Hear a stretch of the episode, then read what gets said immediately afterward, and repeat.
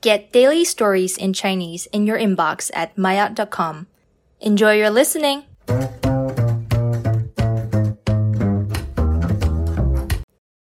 玛雅终极猴年马月是什么时候？在汉语的成语中，有很多词是和动物有关的，或是来自于动物有关的故事的。 例如我们之前讲过的朝三暮四和画蛇添足。今天我们来看另外一个经常听到的关于动物的成语，叫做“猴年马月”。猴年马月这个成语是用来形容一个人做一件事情很慢很慢。看起来像是需要很长时间才能完成，或者根本完成不了。就像我这个人，平时做事情总是喜欢拖延，不到最后要求的时间不会着急。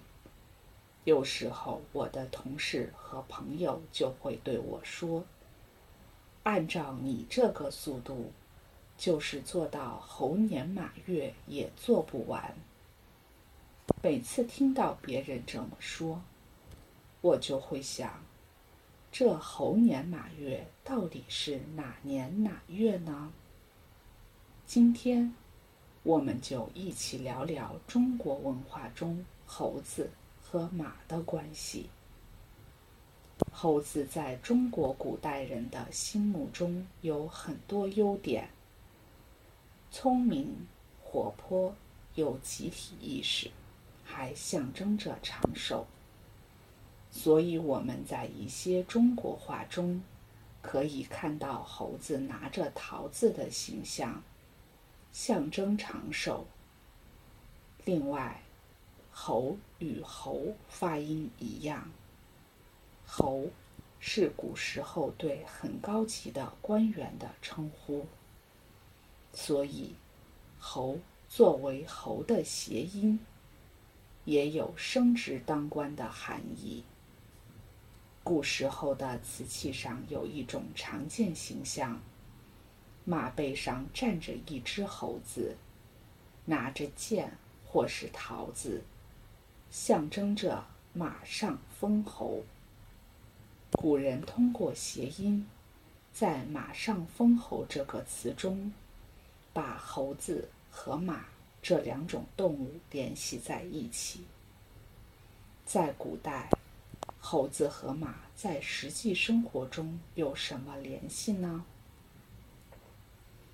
古时候的人认为，在马棚里养猴子，防止马生病。这种说法就不知道是真是假了。总之。大家认为把猴子和马放在一起是有好处的。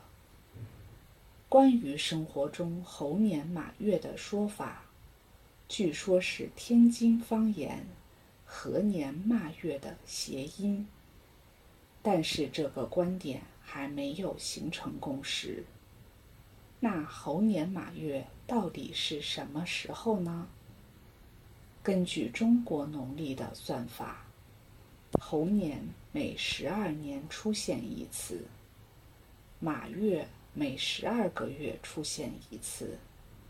上一个猴年马月是二零一六年六月五日，到二零一六年七月三日。下一个猴年马月要等到二零二八年才会出现，所以。等一个猴年马月，真的是要很长时间。